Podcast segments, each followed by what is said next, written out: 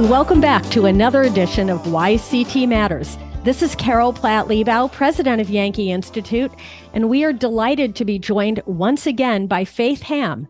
Faith is one of the state's all around knowledgeable people uh, she is the member of a Connecticut school board, although she's speaking with us in her personal capacity, uh, which gives her deep knowledge and insight about what's going on uh, in our schools, or at least in some of our schools. And she's also the operations director for the Charter Oak Leadership Program, which is a leadership program here in Connecticut that is deeply grounded in the principles of the American founding and the free market. And Faith, thank you for coming back again. We have so much more to talk about. And uh, we have talked, as you know, about some of the bills uh, that have been proposed in the legislature, including one that would protect teachers from FOIA requests uh, pertaining to communications with students on subjects like race, sexual identity, uh, gender identity, and also this ridiculous bill that would require our schools to teach children in grades uh, 3 through 12 about the role humans have played they've decided in accelerating climate change and equipping students to be little activists with the tools necessary to be part of a green economy. Um, and so you know we were s- sort of talking a little bit about the role of education in a free society and, um, you know, it, it just seems to me that when we train children in what to think rather than in how to think, um, we're we're doing them such a grave disservice because received truths of one decade end up being the garbage of the next, and um, you know you just end up with little robots who are not able to think for themselves and who you know spew a, a, a, line rather than having the kind of independence of thought and the ability to think critically that is just indispensable for free people in a free society. Right. I think you summed that up beautifully. Um, you know i uh, one thing i do want to look at is um, just how this situation in Connecticut has come about. And and um, you know, it, we talked earlier about the distrust and and just one thing about the FOIA requests, you know, when you start asking just this I was in the classroom for 12 years as a middle school English teacher. I will tell you, when you start asking for lesson plans, don't do it because they can change on a dime. I just want to put that one out there. But um, going back to the distrust that is in Connecticut, I think very few people realize the amount of control that this state has over our schools. Um, I, I, I joked. I said the first thing, the first surprise I got after being, you know, after becoming or getting elected was um, finding out that I became a state agent upon my. Upon so you my mean there's a lot of state control versus local control? Is what there you're is, saying? Tons of state mandates mandate i mean out and out control. And i'm going to just kind of go to the state law.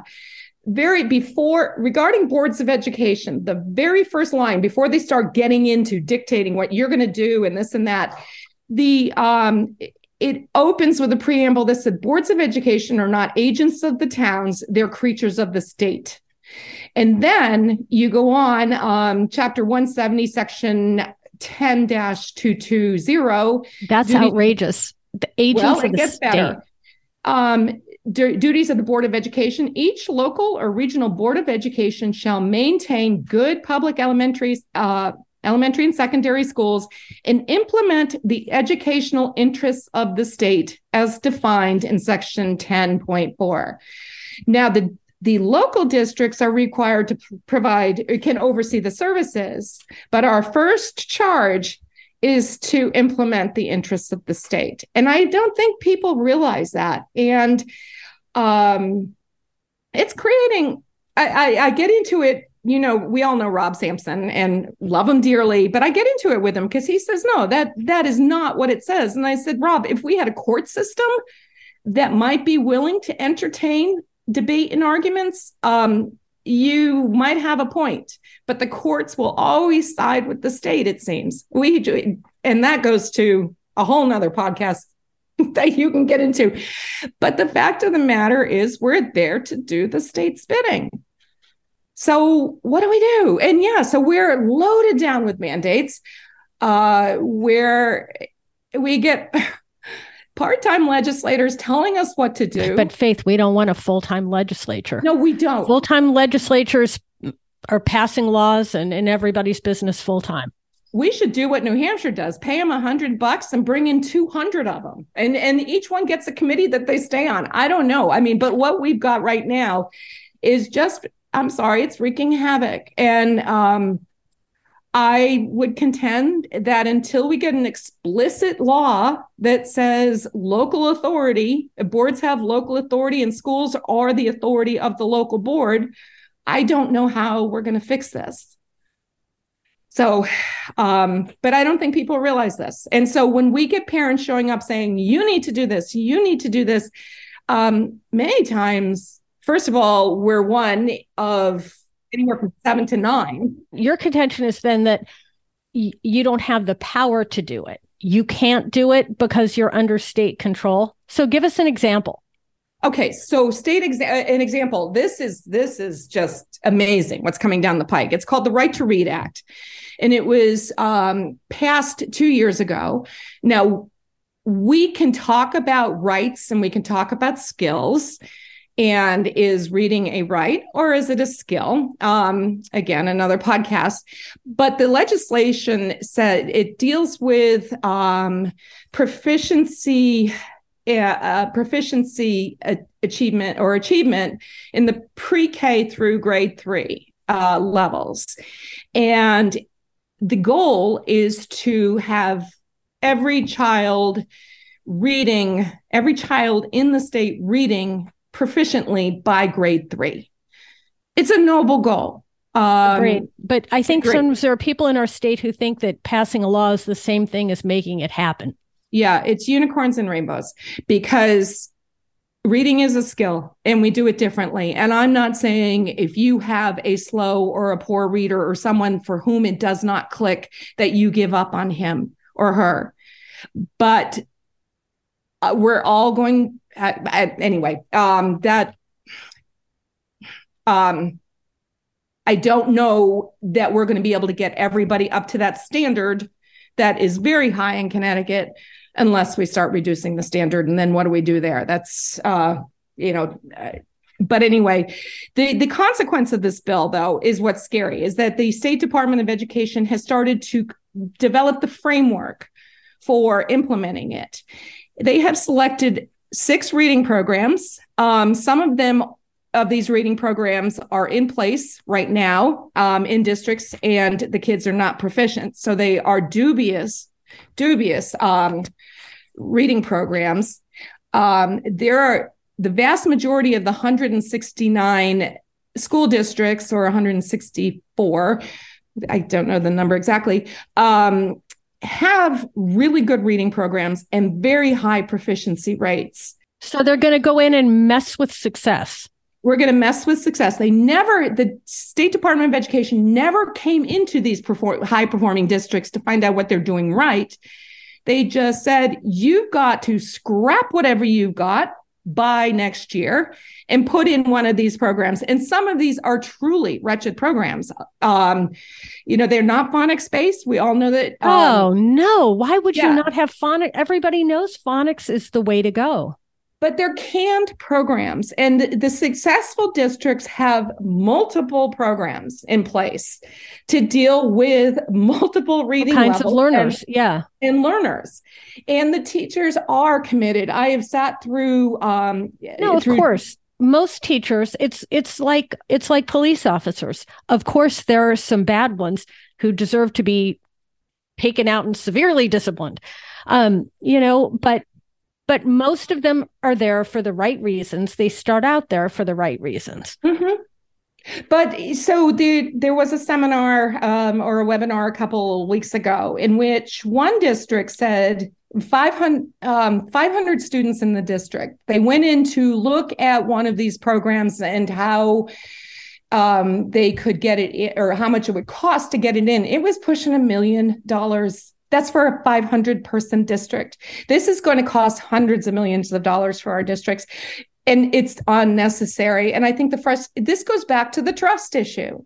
The state doesn't trust our districts to do what's right by the kids. Why on God's green earth would the state not go into the most successful districts and try and replicate what's being done right? I don't know. In my district, we do what are called learning walks, and we take our our um, new teachers, the teachers who may not per, perhaps be up to standards, and bring them into the t- classrooms of the best teachers. It's it's just a natural. We did it in my school when I taught. I don't know why. Staffing, maybe. How do you catalog it? I don't know. But there is so much wrong with this bill, and yet this is a mandate. This is something that's coming down. Um, supposedly, there's a waiver program, but at the same time, there's no guarantee anyone is going to get a waiver. And if a kid isn't up to, if a student isn't up to proficiency, um, by the end of the school year, he is obligated to go to summer school. Um, which is going to impose that much more, that much greater cost on the districts. It is a scary, scary bill. Sometimes, you know, it's so interesting because sometimes it seems that this, these laws are made with no actual consideration of the real world consequences. Rainbows and unicorns. And so at this um, breakfast yesterday, this a legislative breakfast I attended, I asked, there were a couple of legislators there. I said, Do you guys, when you put up a mandate, ever do a cost benefit analysis? Which would make sense, wouldn't it? Mm. And I got a very squeamish, well, sometimes. And so they are required, apparently, to do a cost benefit analysis of legislation. But um, two problems. It's supposed to come through one of the governor's office, like the Office of Economic Research or something like that. Um, and oftentimes it just never gets done. And then it's supposed to be done after the hearing process when the bill has moved to the floor. By then, it's too late. You don't know it. And, and so if the legislator gets the cost benefit analysis, it's um, it's just before a vote. And we all know how legislation is done. You get a gazillion bills at the end of the session and you're told to vote on them and you oh by the way you have 10 seconds to read the bill uh, it's it's just untenable. And there are states in this country that are doing well with education. They're innovative. They're they're creative. Um, uh, why are we not looking there? Because we're going to have a day of reckoning, and we're seeing them in our alliance districts, in our pr- poorer performing districts. You know, we've been trying to equalize pay since you know before Sheff, all the way back to Governor Meskill, and our, our we still have poor performing districts where kids are being sold so short. Yes, we'll be talking about that a little bit more um, in in March because some of that is enough to just make you want to cry. Mm-hmm. Let's talk a little bit about some of these other bills um, because there's yet a little bit more craziness. And uh, and it really, you know, it never really ends because that's just the way it rolls. But again, mm-hmm. I want to I want to assure our listeners that some of this, um, you know, some of these may never see the light of the of day. We're just talking about some of these bills that that have been put together and presented. Just because these have been drafted or have been put forth in concept, it does not mean that these are going to be law necessarily. Right. Could I just make the point though that that right to read is not a bill, it's a law. No, it's it a law, it's a mandate. Yeah. So, okay. okay, this is one that actually um, did. I don't get triggered, Faith, because I'm not a snowflake. Okay. But um, Bill 6396 teachers can provide instruction free from harassment stemming from ideological differences of opinion about certain subjects, including but not limited to gender, race, sexuality, racism, and climate change. Now, okay, this to me is an interesting little Trojan horse because no one, no one should be harassed. But here's the thing the ideological differences of opinion always just seem to flow one way. Mm-hmm. Um, I would, I would pay good money um, to see what would happen to the teacher that tried to teach a traditional religious view on any of these subjects, um, mm-hmm. um, and how quickly, uh, how quickly they were, mm, I, I don't know, harassed or intimidated. You know, because that should never go on all of right. everyone and and adults it's a great place t- to start modeling for children how to handle different views respectfully mm-hmm. um you know so obviously there shouldn't be harassment or intimidation but what this is basically saying is you can ignore your school board you can ignore whatever the parents in your district have expressed about their wishes in the values they want their children taught and nothing, you know, no one is really allowed to object to it or anything else because we'll call it harassment. Mm-hmm. Right. And I find that really objectionable. I mean, here's the thing. Um, you know, I understand it's become trendy on the left to try and claim that parents have no role in education. Terry McAuliffe said it, you know, before the uh, Virginia election last year. And, you know, Melissa Harris Perry says it on MSNBC. But the fact is that, in fact, parents are the ones um, and uh, who are responsible for the moral raising of their children and for imparting values.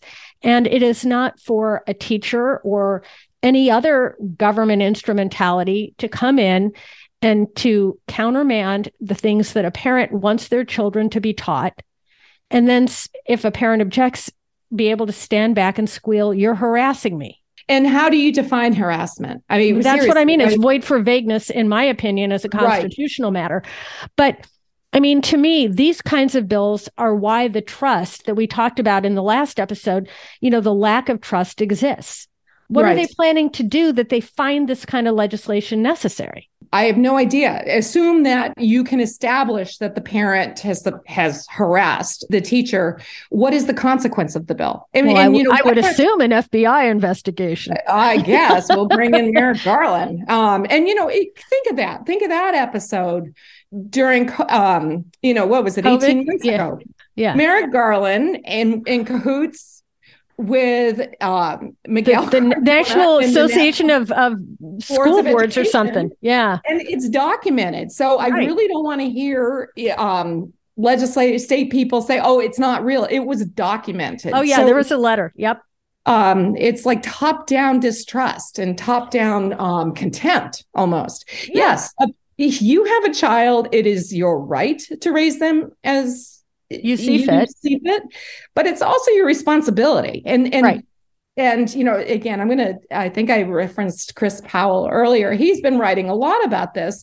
You know, parents, you have an obligation to get your child to school. If you um into basically to make sure your child is being educated. If they're not being educated in the manner you see fit, there are options out there and we can and and well that's a later that's conversation where, that's where choice is going right. to come in that's but, a later conversation but that to me is what is so unfair is you know the left wants to say you shouldn't have a choice and you shouldn't have a say right like what's exactly. that about only rich people should get to make that decision yep. poor people shouldn't have a choice and they shouldn't get to have a voice in what their children are told or taught We'll right. take care of all of that because your children are essentially ours. I mean, right. that's totalitarian, it's authoritarian. And, you know, they throw around the word fascist a lot, but that's exactly what that is. It, it's true, and and um, you know this does go back to Wilson and Dewey, where they kind of you know finally decided, or they came up with this brilliant idea, and again they were looking at I hate to say the German schools, the German education model of, of the um, late 19th and early 20th century, in which they were creating, and I use that term purposefully, um, tradesmen. I mean, that was their goal. And they were going to teach them, they weren't looking to create thinkers. They wanted automatons to run. yeah. Well, it was an industrial age, and it was an industrial age. But you know, for Dewey and his ilk to say, "Oh yeah, we can, we can craft human beings. I mean, essentially, that's what. Yeah, that's kind of scary stuff. Yeah, and but that's what we're seeing now. We can make our kids think a certain way. We can do this. Um, you know, human nature is kind of immutable. I'm sorry, we're doing the same things we did that our our ancestors, prehistoric ancestors, did in many respects. But um, um, there is this, especially when you talk about what's going on in our alliance districts there's almost this sense that we know more than you we're smarter than you and we we know more about education we know more about child rearing and just as you said leave it to us. You bore yeah. them we'll take them um, it's frustrating and there are parents out there in these districts who desperately want out and i'm sort of moving into the choice but that's and that's not where, where i want to go and where, where you want to go but but that's what we're seeing in this state. I think it's on all of us as we wrap up, Faith. I think it's on all of us to start trying to think more creatively. And the local level, you know, just to come back to this, the local level is where I think we have the best hope of starting to address these problems, especially the lack of trust. Mm-hmm. Um, because, you know, I'm I'm such a fan of localism. Um, you know, because this is where people can meet as individuals and get to know each other as people mm-hmm. and get over these you know ideological boxes um, and and boogeymen that too often get in the way of understanding each other and coming to mutually agreeable solutions and um, you know if we could get past the the the the sense on the one hand that parents are there simply to harass and intimidate and um, and bother teachers and get in their way. And if, on the other hand, the schools and the administrators and the teachers could, on the other hand, reassure the parents and really live by the fact that they are not trying to do anything besides equip these parent partner with the parents really turn it back into the partnership that i remember it being mm-hmm. when i was younger you know right. where where teachers and parents were partners in terms of trying to do what was best for the children and you know being a little bit more transparent about the fact that they're not out to subvert the parents' values in the classroom. I think that would go a long way toward putting some of this conflict to rest. I agree with you. Uh, but it is going to take a communicate. It's going to take a lot of communication. Um, it's going to take meetings, um, meetings where parents have to show up. But we had a instance in our in our district where um, there was a it, contentious issue that arose over some middle school books. Um, and the district could have said, oh, well, you know, these are like them or leave them. This is what we're teaching. Parents could have protested. We had a forum. Uh, we brought together the parents. We brought together the the teachers who developed the program. We brought to, we talked about the books. We talked about alternatives, and we came up with a solution. The community, when allowed to work as it should, will find solutions to the problems that that we're facing. Are we going to make everybody happy? Heck no. It, it's always going to be better than a top down solution imposed by the state. Yeah. It's always going to be better. It reminds me a little bit, you know, as a final thought, um, about what Ruth Bader Ginsburg said one time about the Roe versus Wade decision. And she said that abortion had been such a, a, an ugly boil on the face of the American body politic because the Supreme Court had taken it away from the political process and the, you know, having people's ability to sort of fight it out, have it decided by election. And, you know, obviously, however it came out, someone was going to be unhappy. That's the way things happen. Mm-hmm. But at least everyone was going to have been able to have been heard. And people can live with losing, or live mm-hmm. with not having everything they want if they have had an opportunity to make their views known and you know be part of the process and where you get into trouble, in my view, especially in a representative democracy, is when, you know, sometimes what feels like a more remote unit of government, in the Roe case of the Supreme Court, and in this case, you know, a bunch of state lawmakers take the decision out of your hands and say, thank you very much. We'll handle this and impose a solution on you. Mm-hmm. Exactly. And, and that's where then all the bitterness festers and things just get worse and worse. I agree. Well, since we agree, Faith, I think we solved the problem, and this is a perfect time to wrap it up, don't you? I do. Um, I mean, um, maybe they should just put us in charge and we'll impose solutions on everyone. Let's do it, but they'll be the right solution. I'm I'm kidding, unworthy of a representative democracy, but we are grateful to you, Faith. Thank you so much. Faith Ham a member of a Connecticut school board, seeing all of these problems up close and personal, and of course, the operations director of the Charter Oak Leadership Program, which you should definitely check out. And Faith, we are so grateful. Thanks. Thanks so much. Grateful to all of you. This is Carol Platt Liebau, and we look forward to being with you on the next edition of YCT Matters.